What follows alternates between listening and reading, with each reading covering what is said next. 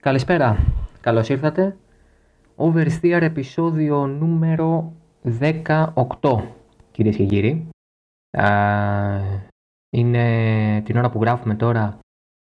Είναι 26 Οκτωβρίου, άρα έχω και τη γιορτή μου, που σημαίνει ότι ο Μάνος ο Βέζος με βάζει να δουλεύω ανήμερα της ονομαστικής μου εορτής, πράγμα το οποίο δεν το επιτρέπω, αλλά τέλος πάντων.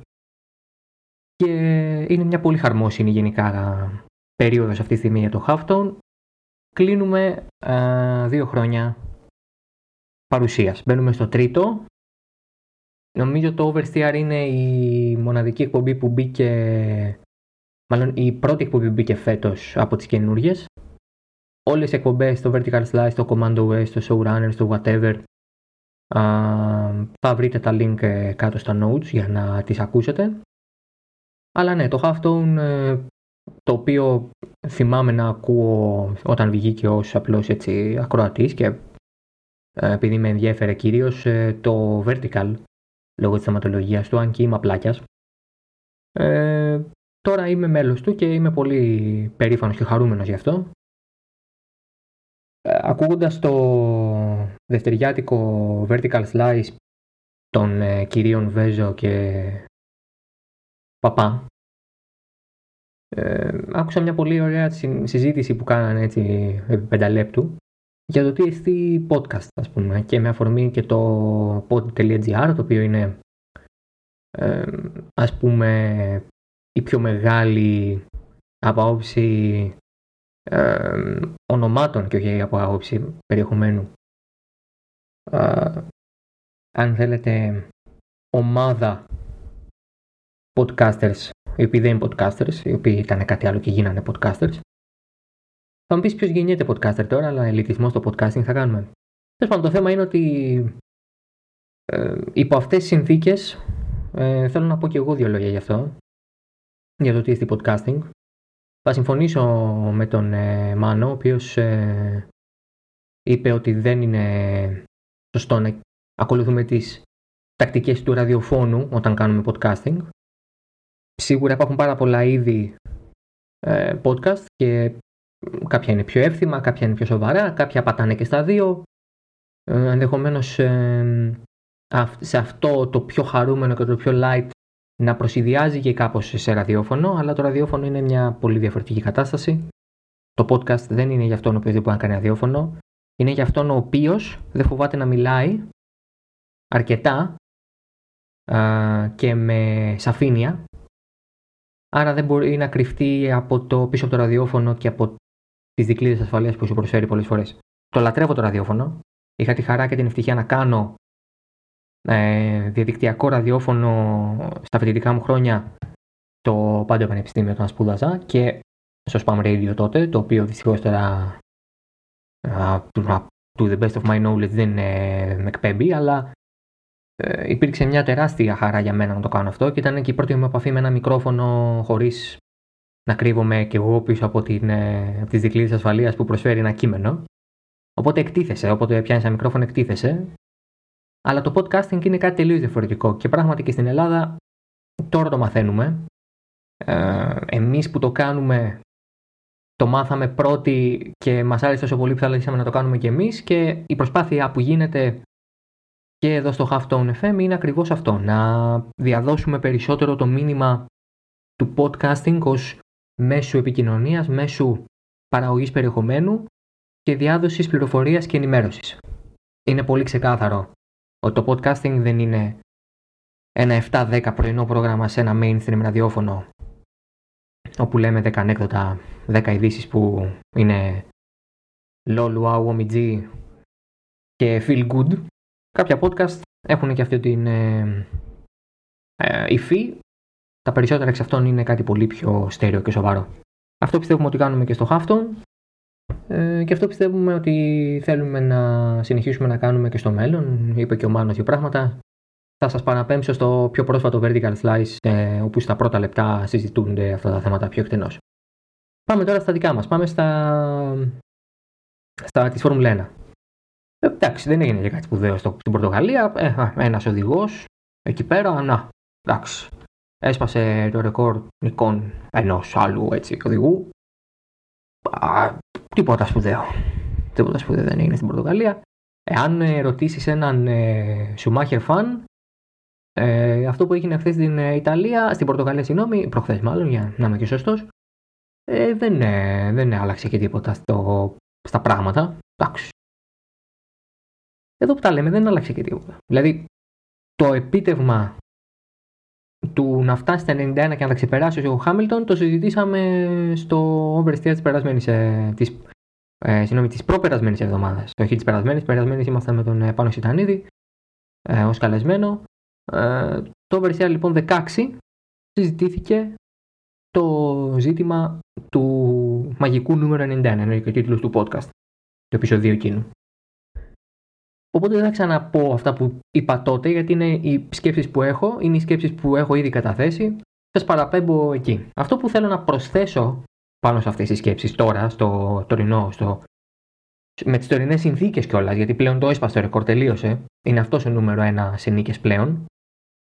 Είναι το εξής. Ε, η προσπάθεια να προστατεύσει κανείς την ιστεροφημία οδηγού όπως ο Σουμάχερ είναι μια προσπάθεια εκτός από το ότι δεν χρειάζεται, είναι και ατελέσφορη. Δηλαδή είναι αχρίαστη, ατελέσφορη και περιττή. Γιατί, θα πει κανείς. Δεν ε, χρειάζεται να θυμίσουμε στον κόσμο τα επιτεύγματα των προηγουμένων; Μα φυσικά. Ο Χάμιλτον είπε κάτι πολύ σωστό. Ε, δεν θα ήμουν εδώ χωρίς αυτούς που προηγήθηκαν πριν από μένα. Ε, είναι πασιφανές ότι ο Χάμιλτον καταλαβαίνει την θέση του μέσα στον κόσμο του motorsport και της Φόρμουλα 1 προκειμένου. Συνειδητοποιεί δηλαδή ότι όταν σταματήσει μπορεί να έχει 8 τίτλους, σίγουρα θα έχει 7, μπορεί να έχει 110 νίκες, πάντως σίγουρα έχει ξεπεράσει αυτές τις Σουμάχερ. Πώς έχει ξεπεράσει τι πόλει του Σένα και του Σουμάχερ, πώς έχει ξεπεράσει τα βάθρα του Σουμάχερ. Ε, ο Χάμιλτον ξαναγράφει τα βιβλία των ρεκόρ. Αυτό πρακτικά δεν σημαίνει απολύτως τίποτα για την ιστεροφημία των υπολείπων. Αυτή τη στιγμή ο Χάμιλτον χτίζει το δικό του μύθο. Ένα μύθο ο οποίος τονίζω και θα ξανατονίζω όποτε μπορώ ότι χτίζεται μέσα τα χρόνια. Δεν χτίζεται τώρα. Τώρα όχι να το πω πιο σωστά, τώρα χτίζεται. Δεν γίνεται αντιληπτός τώρα. Δεν είναι τώρα η στιγμή για να καταλάβουμε, να κάνουμε την αποτίμηση, αν θέλετε, του συνολικού έργου του Χάμιλτον. Τώρα απλά, επειδή το ζούμε, ε, αναπόφευκτα προσπαθούμε να πάμε προς τα πίσω μέσα στην ίδια την καριέρα του Χάμιλτον. Μόνο που ο Χάμιλτον τρέχει 14 χρόνια, το 2007, ε, και ή 14 σεζόν, αν θέλετε, 13 χρόνια. Και είναι πολύ μικρό αυτό το διάστημα για να καταλάβουμε ακριβώς το μέγεθος του Lewis Hamilton. Αυτό θα γίνει όπως έγινε και με τους υπόλοιπους οδηγούς μια αποτίμηση στο τέλος. Όταν σταματήσει ο Χάμιλτον και ο Φέτερ που ήταν οι δύο μεγάλοι της γενιάς, ε, όπως κάναμε την αποτίμηση του Σουμάχερ όταν έφυγε την πρώτη φορά και αναγκαστήκαμε να τη διακόψουμε για τρία χρόνια για να τη συνεχίσουμε τώρα. Όπως έγινε η αποτίμηση του Πρόστ, του Σένα, του Λάουντα ε, και λέω τους τωρινούς, του Χάκινεν, του Χιλ, ε, όλων αυτών. Του, του Αλόνσο προσπαθήσαμε να την ξεκινήσουμε αλλά γυρνάει. Οπότε τα βιβλία πρέπει να σταματήσουν να αποτιμώνται για λίγο, πρέπει να αρχίσουν να ξαναγράφονται από τους ιστορικούς. Οπότε αναγκαστικά πρέπει να περιμένουμε για τον Χάμιλτον και για τον κάθε Χάμιλτον. Κάθε οδηγός που είναι τώρα εν ενεργεία θα κρυθεί τα επόμενα χρόνια. Τα χρόνια που δεν θα τρέχει πια. Και όσο περνάνε τα χρόνια θα κρίνεται και ακόμα πιο έντονα αν θέλετε και ενδεχομένως να αλλοιανθούν και οι όποιες ατελειές του περνώντας τα χρόνια. Γιατί η σκληρή κριτική που δέχθηκε ο Σουμάχερ όταν ήταν ακόμα εν ενεργεία και όταν ακόμα είχε την, ε, αν θέλετε, ε, θέση του καλύτερου ε, οδηγού το, στη Φόρμουλα 1, ε, από ένα σημείο και μετά εξέπεσε κι αυτός. Τι θέλω να πω; Θέλω να πω ότι όταν έχεις μπροστά σου έναν οδηγό ο οποίος πάει όλα τα ρεκόρ, δείξ του μία ένα σεβασμό.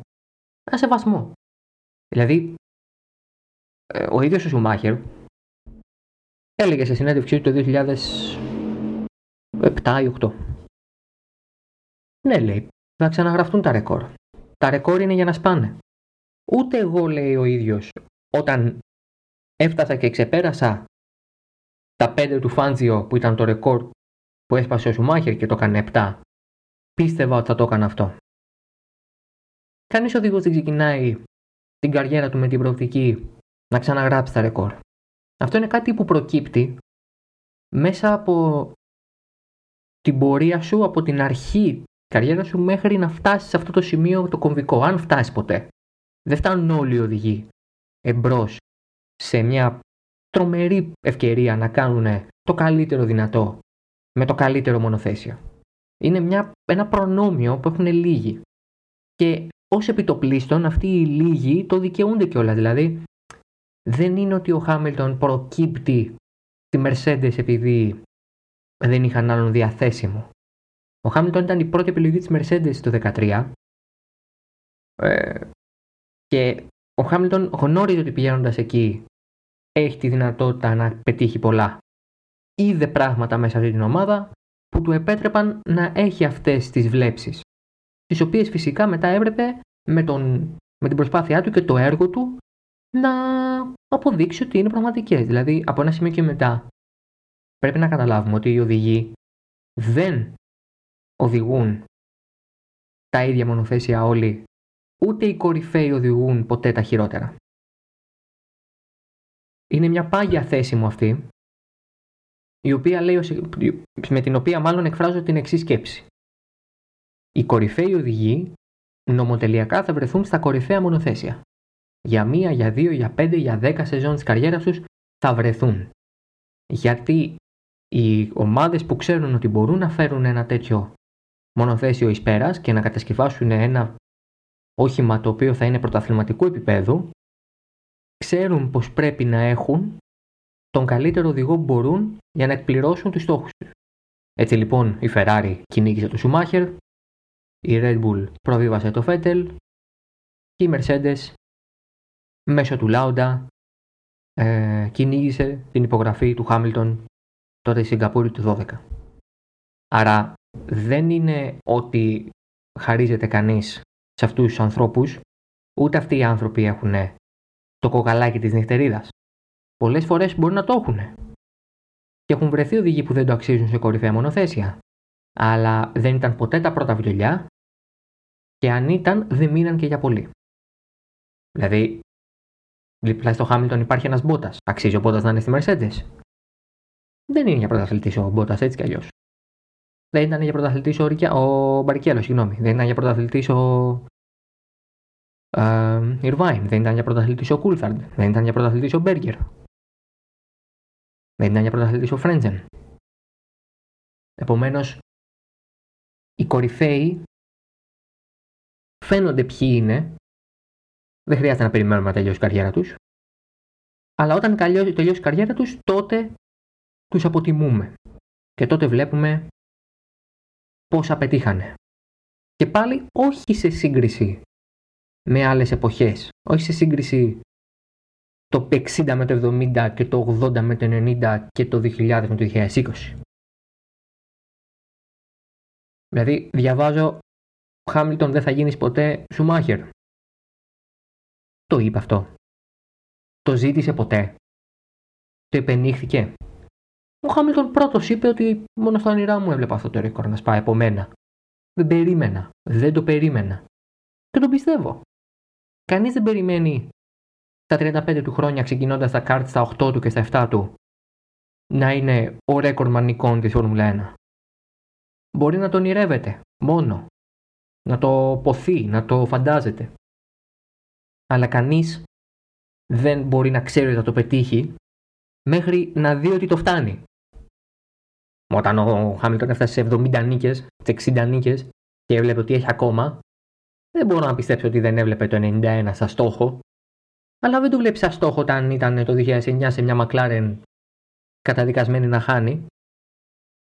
Ούτε το 2011 όταν δεν είχε αφήσει τον Μάσα και τις μπαριέρες ησυχία. Και αυτό είναι το άλλο point που θέλω να κάνω για να κλείσω με τον Χάμιλτον είναι ότι όλοι οι οδηγοί έχουν τον ανταγωνισμό που τους τυχαίνει.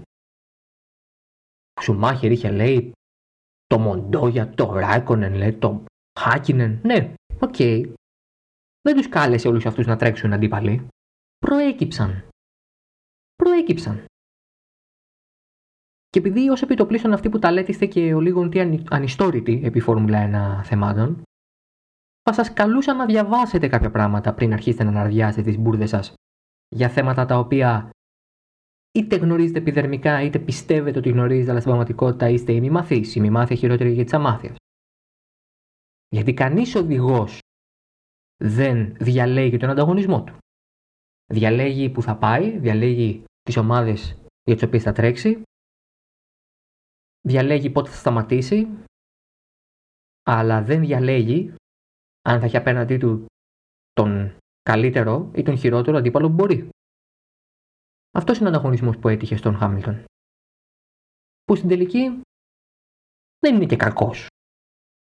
Υποτίθεται ότι απέναντί του έχει μια Ferrari με δύο εκ των κορυφαίων οδηγών του grid. Πού είναι αυτή η Ferrari; Φταίει ο Χάμιλτον για την κατάδια της Ferrari, ή μήπως φταίει ο Χάμιλτον για την αδυναμία της Red Bull να φτιάξει ένα ανταγωνιστικό αυτοκίνητο επί μία 7 ετία για πρωτάθλημα εννοώ. Πού φταίει ο Χάμιλτον, πού φταίει η Mercedes; Άρα λοιπόν τα επιχειρήματα είναι μάλλον μεγαλύτερη ένδειξη της άρνησης του κόσμου να καταλάβει ότι τα ρεκόρ είναι για να σπάνε. Είναι πολύ πιθανό σε 15, 20, 30 χρόνια, ποιος ξέρει οι 92 νίκες ή 110 όταν θα τελειώσει ο Χάμιλτον να ξεπεραστούν και να γίνουν 120. Κανείς δεν το ξέρει. Απ' την άλλη, μπορεί για να μην σπάσει ποτέ. Πράγμα λίγο απίθανο, αλλά ας πούμε ότι μπορεί να μην σπάσει. Παίζει ρόλο. Στο τέλος της μέρας ο καθένας προσλαμβάνει αυτόν που θέλει ως τον καλύτερο οδηγό για τον εαυτό του. Good στη Φόρμουλα 1 δεν υπάρχει. Ούτε θα υπάρξει ποτέ. Άρα, ανούσια η συζήτηση. Καρδία στο Λιούις Χάμιλτον. Πάμε λοιπόν τώρα στο επόμενο θέμα της εκπομπής. Πάμε στην... Τα καθέκαστα της Πορτογαλίας αγωνιστικά. Τι μου έμεινε εμένα από την Πορτογαλία; Ο Σαρ Λεκλέρ.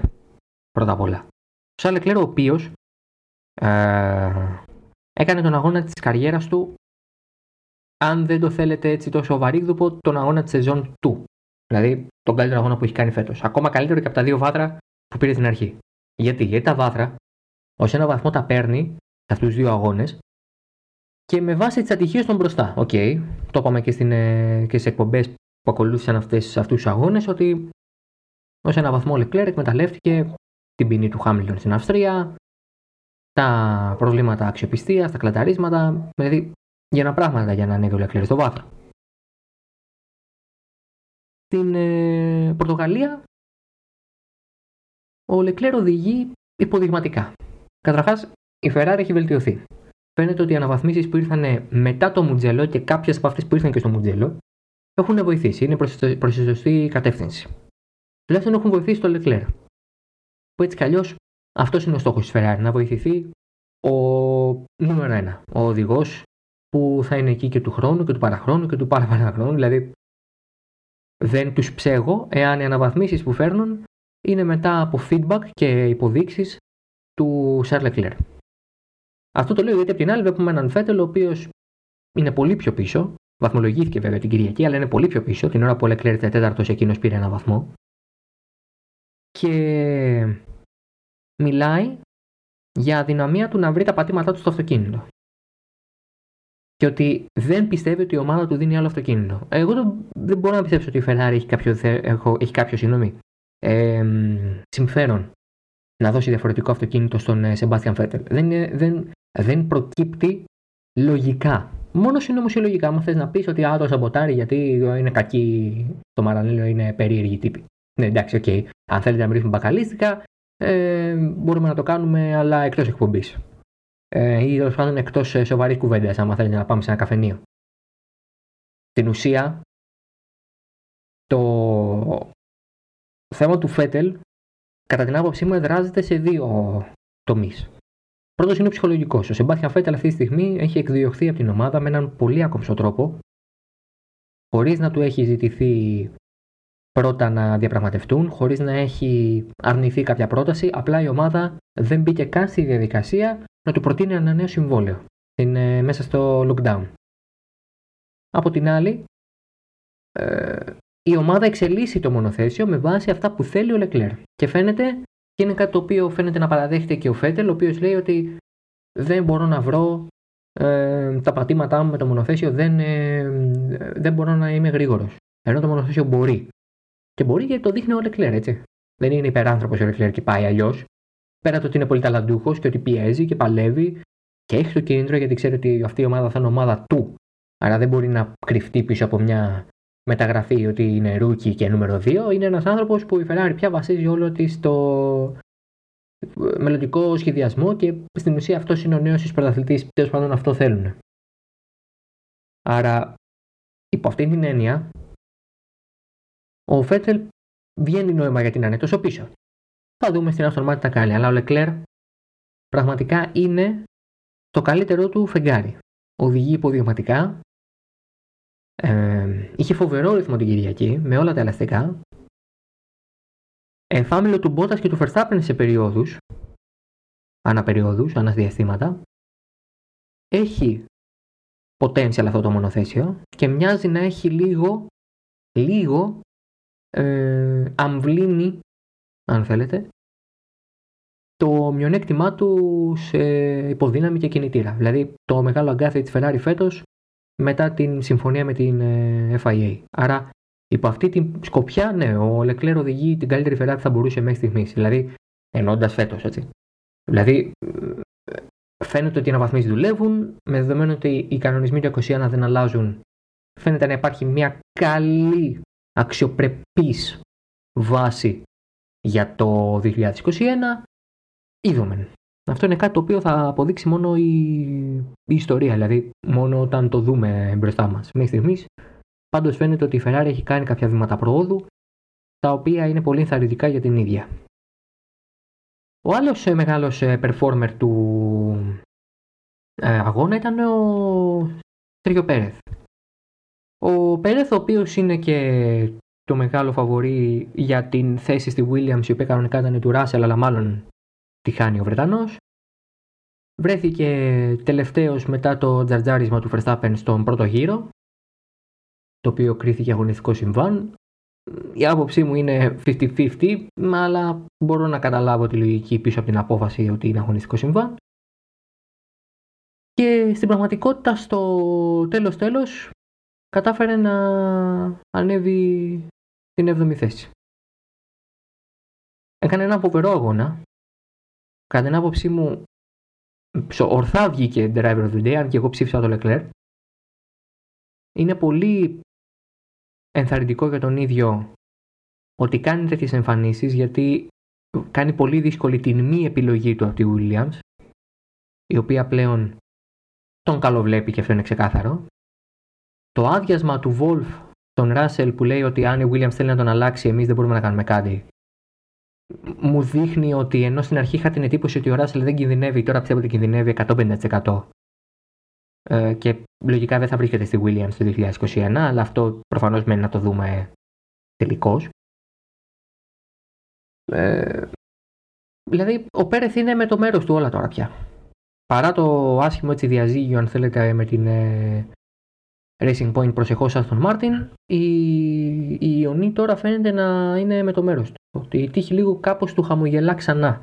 Και αυτό είναι κάτι το οποίο πρέπει να πούμε ότι για τον Πέρεθ είναι θετικό, αλλά για τη Φόρμουλα 1 δεν ξέρω αν είναι. Δηλαδή, ναι, ο Ράσελ δεν έχει πάρει βαθμό. Ναι, ο Ράσελ έχει χάσει ευκαιρίες. Ναι, είναι νέος και αυτό και. Ναι.